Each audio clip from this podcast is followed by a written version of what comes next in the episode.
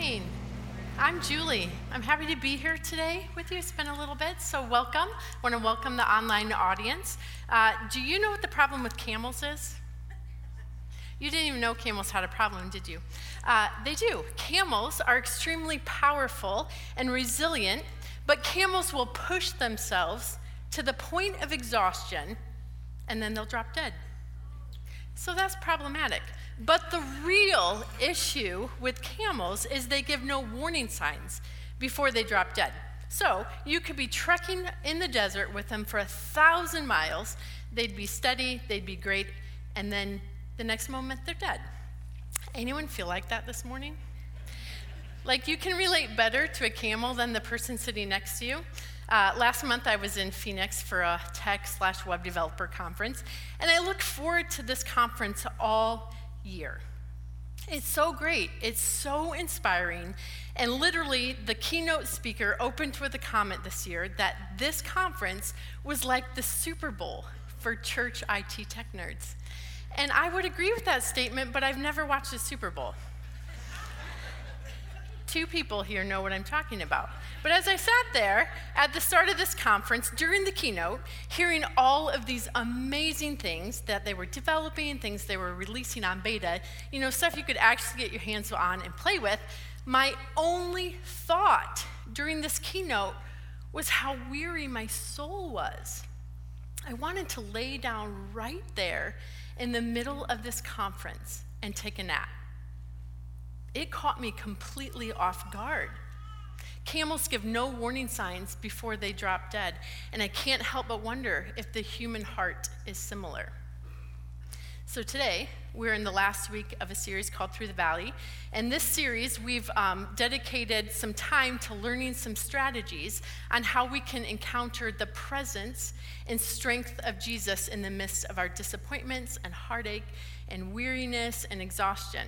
Um, so today, I want to talk about the compounding effect that disappointments have on our life. Because the reality is, is disappointment is not only a part of life, but disappointment is devastating because it compounds and it stacks up over the years. And as this happens, these things become not only the baggage we schlep around, but if disappointment is left unchecked, it potentially has the ability to shape who we are and who we come. And this is dangerous because as followers of Christ, we are called to be like him, letting his truths dictate and shape who we are and who we become, not our disappointments. So, there's this ancient form of torture known as lingchi. Now, we know it as a death by 1,000 cuts. And as this name implies, Lingchi is the brutal process where the executioner administers a series of cuts to the skin. Now, this will eventually kill the person, but the aim is to make this form of torture slow and painful and um, it's horrific. Now, it's outlawed for good reason, but this form of torture is akin to a tactic our enemy uses on us. But unlike the ancient person sentenced to die in this matter, this slow and brutal assault on us happens through a series of disappointments. And disappointments can turn into discouragement. And if these things are left unchecked, these can turn into deep, deep, soul crushing weariness. And most of the time, we can rally through this until we can't.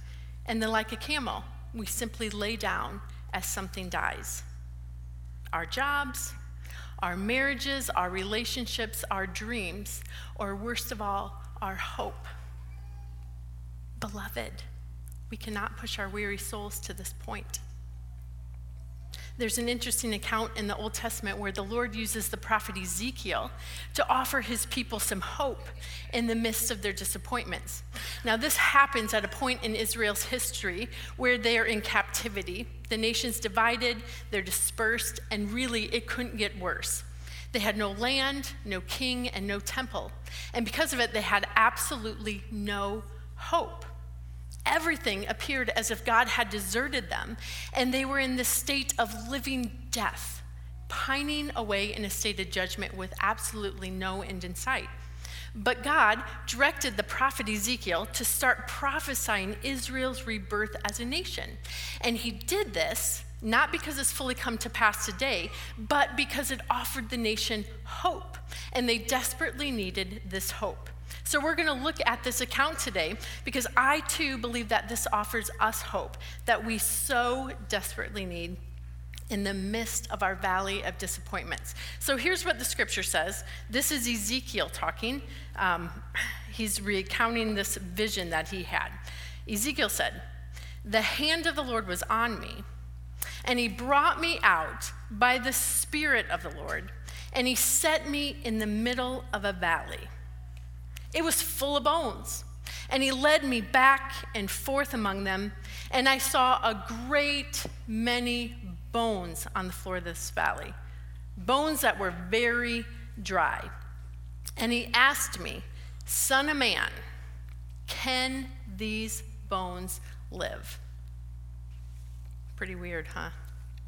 There's so many dead, dry bones on the floor of this valley that God doesn't even have to point out the obvious to the prophet. It's Ezekiel who observes, I saw a great many bones on the floor of this valley, bones that were very dry. Now, I don't know about you, but old dusty bones represent death to me, but not just death like stale death, death that happened a long time ago. So, my small group was at our acreage this summer for a potluck, and the kids had disappeared, and they were gone for a while. And when they came back, they had a bunch of old bones from who knows what kind of animals. They had gone exploring and had wandered into our horse barn and found a graveyard of coyotes and farm cats and who know, whatever, raccoons. And as a group, these kids were trying to reassemble these bones from a lot of different animals. They were fascinated with them. I, however, hadn't given these bones a second thought. I'd seen them before, but they just represented death that happened a long time ago. So, this is the sense I get as I read this. I saw a great many bones on the floor of this valley, bones that were very dry, bones that had been sitting in this horse barn for 10 plus years. Now remember, these bones represented Israel's collective disappointments and heartaches. They're in exile, they're in captivity, and they had lost their hope. I imagine there's so many disappointments lying on the floor of this valley.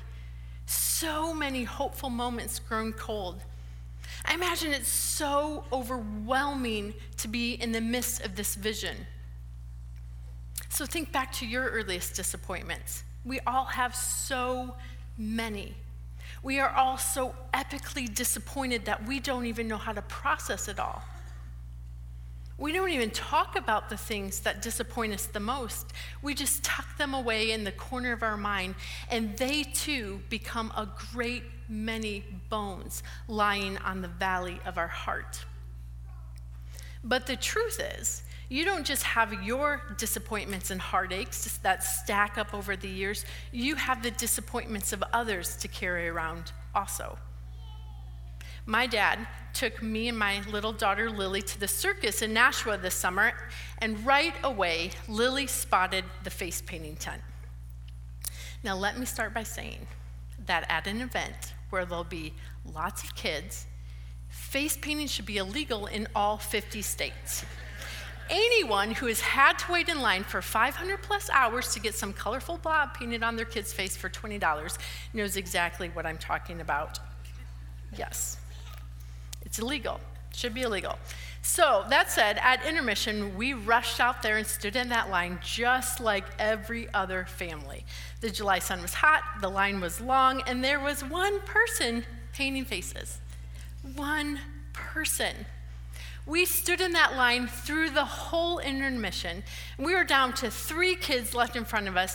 And as the circus started again, the face painter said, I only have time to paint three faces because my act is starting soon.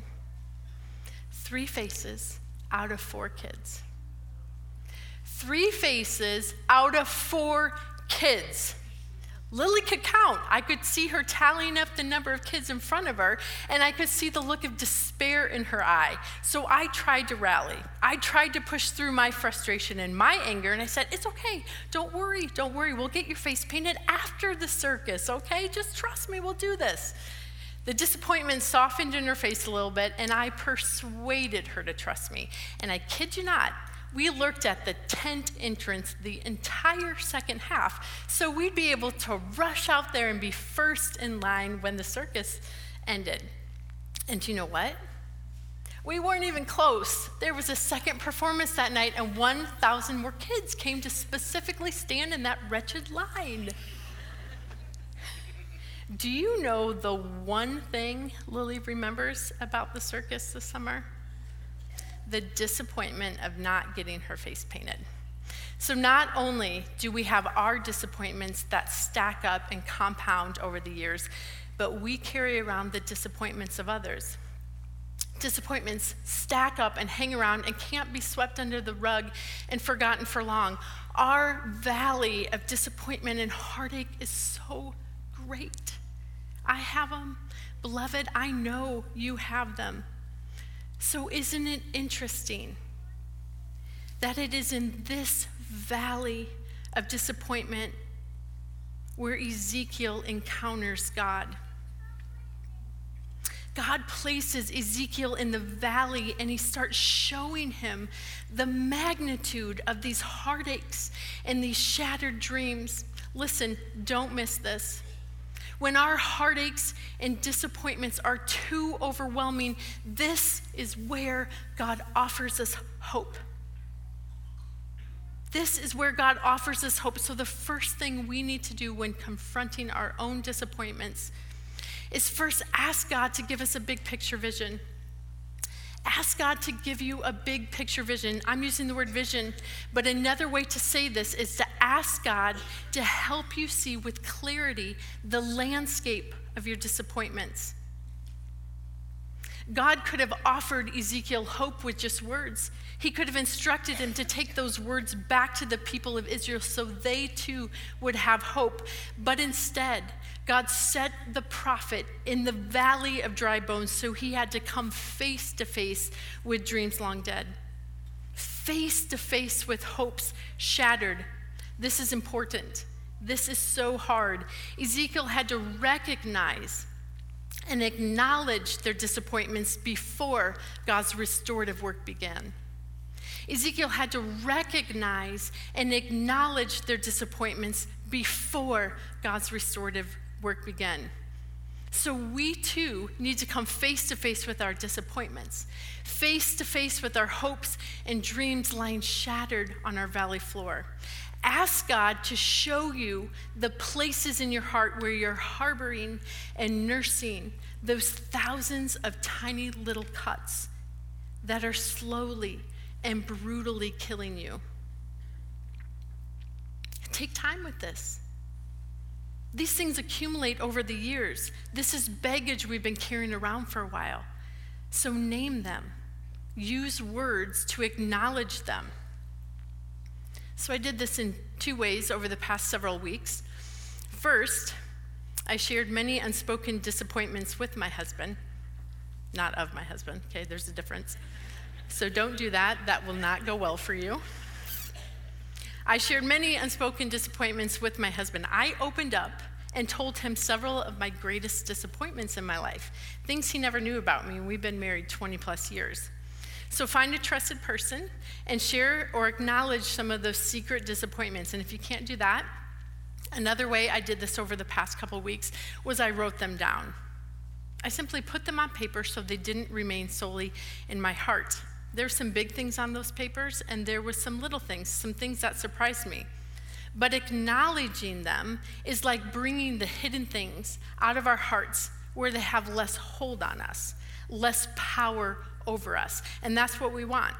We want to be able to see with clarity, with awareness and understanding, what is in our valley of dry bones. So, this is the first step for dealing with our own disappointments. Because if we don't open up a way to process these things and see God working in the midst of them, we will be tempted to let Satan rewrite God's love story as a negative narrative in our own hearts. So, ask God to give you a big picture vision, and then once you have it, it is God who then asks, Beloved, can these bones live? Notice the question that God poses to the prophet in the middle of this valley Son of man, can these bones live? In other words, Ezekiel, all I'm showing you is death. All you're seeing is death. But do you believe I'm able to bring life from this? Do you believe I'm able to do something new and different with this? Do you believe I'm able to change this old, stale death into something new, something alive? And the prophet's response is great. He says, Sovereign Lord, how do I know? Only you know what you're capable of, only you know what you're willing to do. And this is great because he said, I don't know what you're able to do. I don't have the vision for it. I don't have the power to do anything with this. My reality is all I'm seeing is this valley of dry, dead bones. Sovereign Lord, only you know what you can bring about. And just like Ezekiel, we too are left to say, Sovereign Lord, I'm looking around this valley of disappointments long gone of dreams long shattered, of hope gone. I'm looking around and all I see is death. So, what can you do with this? And this is how God responded to Ezekiel and to the nation of Israel, and how God responds to us today. Then God said to me, Prophesy to these dry bones and say to them, Dry bones, hear the word of the Lord. This is what the sovereign Lord says to these bones I will make breath enter you, and you will come to life. I will attach tendons and make flesh come upon you and cover you with skin. I will put breath in you, and you will come to life, and then you will know that I am the Lord. So he does it. Ezekiel starts prophesying or speaking the words God tells him to speak to these bones. And as he was doing it, he hears the bones start to rattle, and then they come together. And then tendons and flesh appear on these bones. And then skin starts appearing on these human, humanoid forms. And before long, a vast and great army was standing there in this vision. But they weren't alive. Not yet. So let's pause here so we notice the order of how things come together. God said, I will make breath into you and you will come to life. But the process for creating that life started with creating the structure to support that life.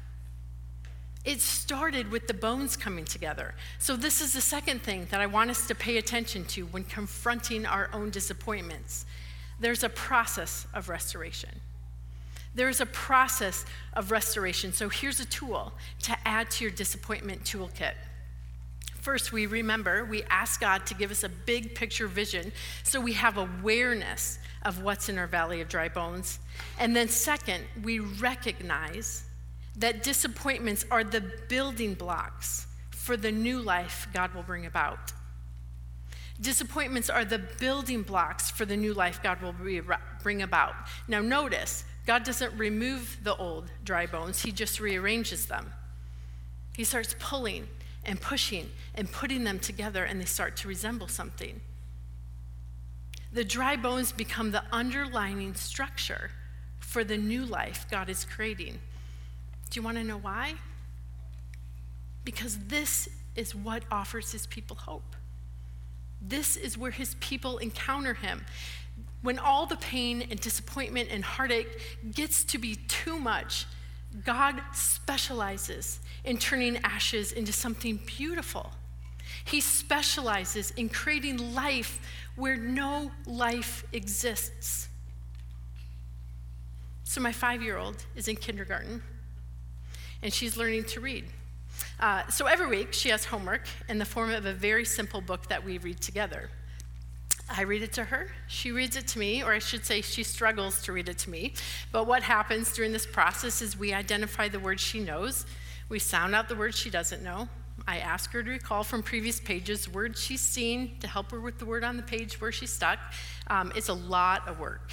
We get frustrated a lot at each other, at the book, all of it. It's very slow going and it hardly ever goes well. But I'll never forget the time she read the entire book on her face, or read the book, and then realized she had just read the entire book. The look on her face was so glorious. It was incredible. We celebrated. So then we read the book several more times, but each time it was like starting from scratch again, identifying words, sounding them out, asking for help. But both of us recognized it was possible, and we were adding to the foundation for reading she was learning in kindergarten. Um, so, this gave us hope to continue even in the hard, frustrating, monotonous work of it all. Likewise, it is in the nitty gritty work of restoration that we find the hope to continue. This is where we encounter God. So, the first step is to recognize our disappointments, name them, acknowledge them, use words to, to describe them. But the second critical step is to recognize that God specializes in offering hope to his people in the middle of dis- our disappointments. But it's not always so obvious. So here's a simple thing to do to help you recognize where God is working and at the same time encounter him in a powerful way. First, you look out the list of disappointments you wrote down, and then you ask God to show you how He's been rearranging them. Remember, disappointments are the building blocks for the new life God will bring about. So we ask him how he's been rearranging them. Ezekiel did this. So as he's prophesying or speaking the words God told him to speak over the bones in this visit, vision, he paid attention and he listed out the order of how things came together. I think we have a slide for this. So verse 7 says there was a noise. There was a rattling sound. The bones started coming together. Flesh and tendons appeared on the bones, and then skin covered them. So, this is what we do. We list all the ways where we've seen God work in and through a situation, and it's especially critical to do in the midst of it. Because this practice shepherds our heart back to God where we encounter Him. So we do this for every disappointment we're struggling with. We write it down, and we plan to share with people. So here's a few simple questions to ask yourselves in the midst of this process. Ask yourself, where have I seen God work at in this disappointment? Where have I seen good things come from this disappointment? Where have I or am I finding hope in the middle of this disappointment? you get into the practice of regularly identifying these building blocks of how God is working. So that will give you hope that eventually you will make it through. Uh, so for me, I, this is what I've been doing. I have started walking my dogs in the morning. Now I have a picture because I can't help myself. This is Big Tasty and Little Mama otherwise known as Brutus and Fiona. Uh, so we go for a walk. I walk because it takes me away from my desk in the morning. It takes me away from my computer and my cell phone and everybody and anything vying for my attention. And it gets me out of my head and it gets me into the quiet of this beautiful country where I can just let my heart connect with God. So lately, I've been asking myself this very question because I too have been writing down and listing out my, my disappointments in order to address them. And as I recount each disappointment, I ask, God, where are you at work in this disappointment? God, show me, remind me of the good things you've brought about from this disappointment um, that I'm currently dealing with. And God, above all, offer me some hope in the middle of this disappointment. And then I simply invite God into the moment and I quiet my heart and especially my mind. And I walk and I expect nothing, and at the same time, I expect everything. But this practice brings my heart back to God where I encounter Him. And I come back a little bit more refreshed with a little bit more perspective, but most of the time, I come back more hopeful because I'm more aware of the movement of God in my life. So that's what we do. We ask God um, to show us where He's working at in our disappointments. Now, the last thing that we learn from Ezekiel is that God refreshes us with the Spirit. God refreshes us with the Spirit. So we keep our eyes and ears open, we make space, we find time, we hone our attention. The last thing that happens as Ezekiel is prophesying over these dead, dry bones is that breath enters them and they come to life. God restored life to something that was long dead. And this life is marked by breath living once again in these bones. But this has double meaning because the ancient Hebrew word for breath and spirit are the same. God was granting these dead, dry bones not just his breath, but his spirit, his very self indwelling them. Near the end of his life, Jesus told his disciples it was a good thing he was going back to the Father so he could send the Holy Spirit to them, to us. And one of the reasons he wants to send us the Holy Spirit was so that he could comfort them and be ever present with them. This is an incredible, incredible gift for us. Because when I'm aware of how God is present and working in the middle of my disappointments, I can draw deep, deep comfort from the Holy Spirit who is living within me. God refreshes us with the Spirit, His very essence, His very self. So, this isn't something we work at. This is something we simply invite and welcome and expect to happen. So, keep your eyes and ears open for the subtle work of the Spirit because He will lead your heart back to God in the middle of your disappointments and discouragements. In the last few minutes, I'm going to lead us in prayer here, um, and then we're going to move into a time of reflection. Um, so, this is a moment for you just to encounter God and be refreshed by His Spirit. Um, we're going to put a few reflection questions on the screen. So, maybe during this time, just take one disappointment. Whatever's on your heart, whatever thing is plaguing your mind, take one disappointment to God in as much detail as you want, because, beloved, He already knows your heart and He's waiting for you to come to Him with this disappointment. So just bring one to the Father.